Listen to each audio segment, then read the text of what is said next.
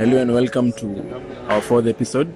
Um, this is my 1963 podcast, and today we'll be discussing uh, the similar technologies um, to this Safaricom my, 19, my 1963 card, and uh, also we'll uh, take a look at the additional features.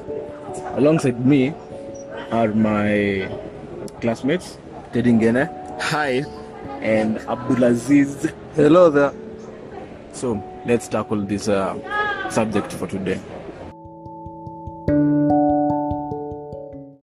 So one of the um, technologies that existed were Beba Pay, Abiria, Pepea, Tangaza Pesa, and Mnauli. Nauli. These were developed by the same. Were these systems developed by the same companies, or were they from other companies? These were from other companies such as Google itself and um, uh, Mastercard. So th- they were mostly not based on Kenya. um, uh, we can say that there were foreign technologies that were being tried to be implemented in our in our, market. in our Kenyan market. Did they work? Um, not quite. Yes.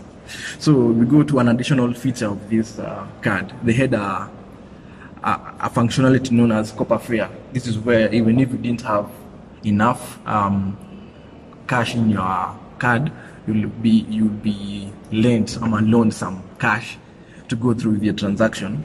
And how will you do um, go through this process? So you just uh, basically the amount available to be loaned to you was 50 bob to 300 shillings, and um, you had to dial this code star 363 hash. Or use the uh, WhatsApp uh, number which was 0786 and um, send a text with, with this format. You start with the word copper, then hash, the amount you want to copper, or the amount you want to be loaned, then hash, then your PIN number. Yes, your M-Pesa PIN number, then send.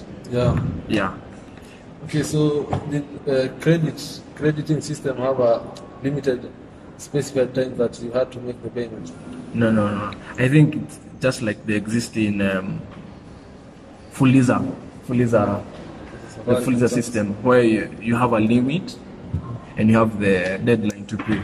So you just uh, have to specify the amount or let the transaction de- detect the amount that is uh, that is um, that is not available in your account and will f- automatically fill it up for you. Okay. Yeah, the, the service seemed to be a useful useful additional feature, but would it be uh, profitable for the company? Yes, because uh, they had to charge uh, some interest. But I think those guys are tapping into the borrowing culture of Kenyans. Yes. But you can see, I, I think it's, it would be disadvantageous to the people because you can you can copper and then refuse to pay. You just discard your card Yes. because I don't think all matatus would be using the. So the profitability of the service would be in question. Yeah, would be interesting. So that's it for today. Join us on our next next episode.